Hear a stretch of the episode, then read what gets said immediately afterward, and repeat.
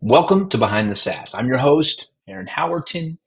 I missed a week last week. I was traveling for work and I am still trying to figure out this rhythm of writing and recording and good content and engagement and a full time job and a family. So I had something I had to give last week and I just simply reshared uh, a post from an upcoming panel that I get to be a part of. One of the cool things that's happened with all of this effort I've put in is that I've been invited to participate in a couple of panels this month. And we're going to talk about that. But right now, we got to talk about partner experience, and it's shifting. And it's not even well defined yet, this concept of partner experience. If you've listened to me for any amount of time, or if you have looked at my posts, hopefully you picked up on the idea that, that partner experience actually drives what I do. I don't do what I do because I care about operations all that much. I care about operations because operations is where you create culture. It's where you create the rhythms and the work process by which other people live. And so in that respect, you can have a huge impact on the lives of other people, the quality of their actual life with good operations. And in turn, bad operations can make their lives miserable when they have to come to work every day and deal with your headaches. And this is particularly salient for partners who are logging into multiple portals across multiple companies, trying to do business and create a life for themselves and their company. And you're not thinking about that experience as a part of how you build your tech. That's why I get frustrated with PRMs. But let's get to the point today. Partner experience is shifting and it's not even well defined yet. But to get started today, we have to go back to October when I was laid off. And if you've listened to the podcast for any amount of time, you know about this. Side note, I'm using my AirPods again because my new mic is not here yet. It will be here Thursday. I will be using it next week. I am so excited. Back to the point. Changing jobs in software is just kind of par for the course for lots of people. But the process of doing this a few times has taught me how to network effectively, uh, find new opportunities, but really research companies. And there's a pain point here searching multiple companies is difficult. You got to go to their company website. You got to go to Glassdoor, Comparably, LinkedIn, Insights, the org, G2, Capterra, TrustRadius, Crunchbase, uh, Gartner reviews. Like you're reading all this content to understand the company and do research so you can be prepared. And it, it drove me nuts and it still drives me nuts because researching companies is still interesting. It's still necessary. And I keep asking myself, why does it have to be this challenging? Well, months went by with the idea in the back of my mind, and I try to get other people engaged. I would say, "Hey, let's do this thing. I got a simple idea," and they'd be like, "Oh no, well, yeah, tell me more about it." And I'm like, "It's pretty straightforward." it turns out they want to get paid for their work, whatever. Um, but it's a simple idea. I just want to get these links generated for me, save me a little bit of effort. Enter Chat GPT. Three weeks ago, roughly March 23rd, I sat down with the beer at a local coffee shop. That's right, fresh beer at a local coffee shop. And in two hours of uninterrupted effort, while drinking, I generated the functional script for a website that is now www.oscartech.co to do what I needed. It cost me less than $3 a month to operate this website, plus the $3 and two hours and a half to generate this. I have spent less than 25 hours total, and I have a functional platform that is now in the world that I'm starting to share. You can go to it and search companies it's not perfect. Oscar's a bit cantankerous, depending on branding and format. There's things that need to be improved, but he exists and I built it and it's fascinating. And it all happened because of Chat GPT, because there's AI that could help me generate the script in a language that I'd not written in because I'm not a technical coder. I don't write code. I understand it. I can look into it. I can look at databases. So maybe I'm more technical than most, but I don't write HTML from scratch. And I had to sort through several different problems in getting this to work in different embed scenarios and more time than I needed, right? But it's just amazing. So, what does that have to do with partner experience? We're going to get there. Hang out with me. Keep in mind that I got this MVP solution without a technical background. This is going to disrupt everything. AI, ChatGTP, white collar professionals are in for a ride as this starts to come into our workplace and you have to learn how to work with generated prompts and scripting and AI to get your job done faster and more effectively. And if you don't, you're going to lose it because people who can will survive. It's just like every other disruption in the blue collar scene, except it's in the white collar scene. We've never seen anything like it. Not even the introduction of the computer itself, I think, is going to disrupt as fast and as hard as AI. And I wasn't here for that, so I can't even speak from experience.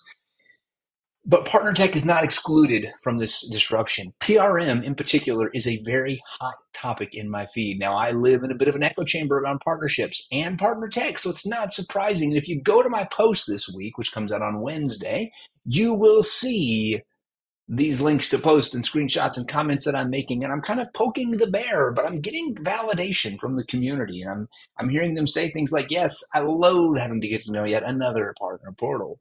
Uh, partner portals are necessary to exchange information, but perhaps your point is that it's an interface for info exchange is antiquated. I can get behind that.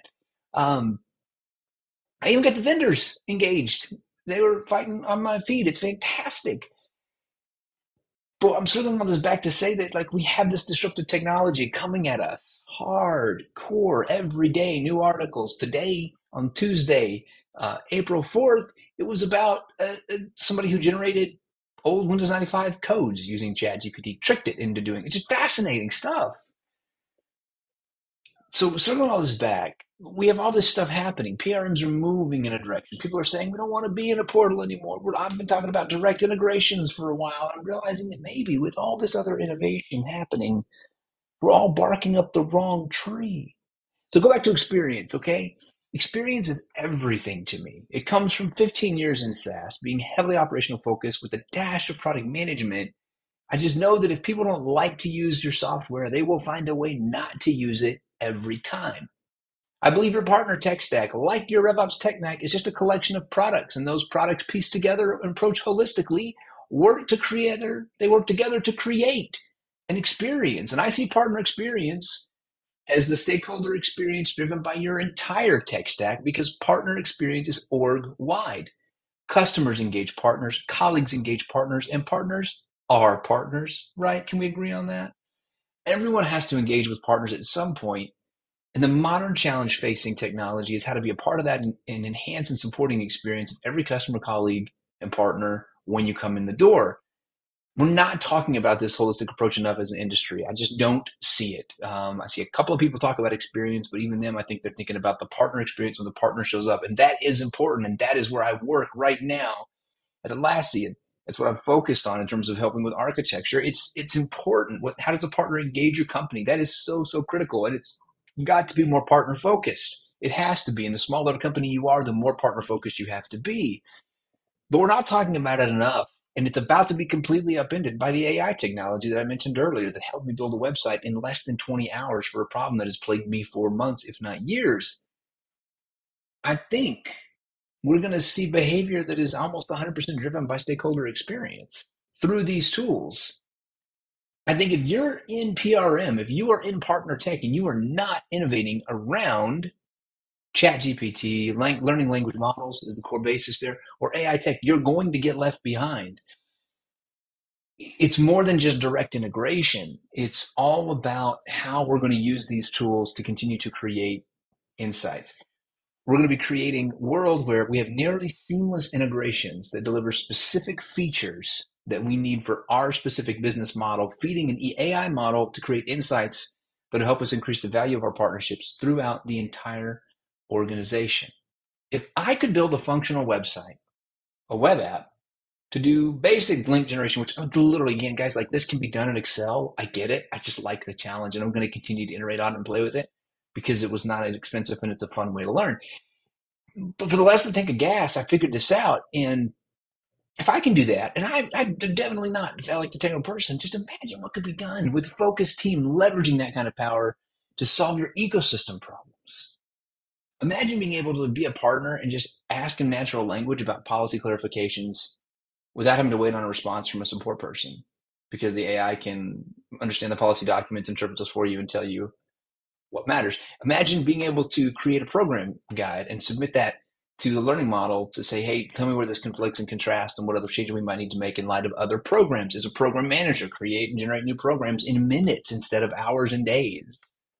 Imagine being able to register a deal with multiple partners through single, secure, interconnected channels and systems that you go from my system to other systems without having to leave the system through natural language. On demand quote assistance, legal review for lead running contracts and giving predefined parameters with considerations around specific upside and downside risk tolerances. Like, oh, we're looking for certain types of financial incentives. And if the model works out, cool, we can maybe sign that partner where we wouldn't normally.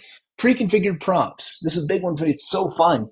Generating accurate reporting from real-time data and visualizations of the way the partner wants to see it.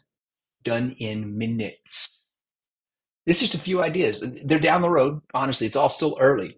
Um, but these things are coming, and the companies that will probably be around to deliver them, they don't even exist yet.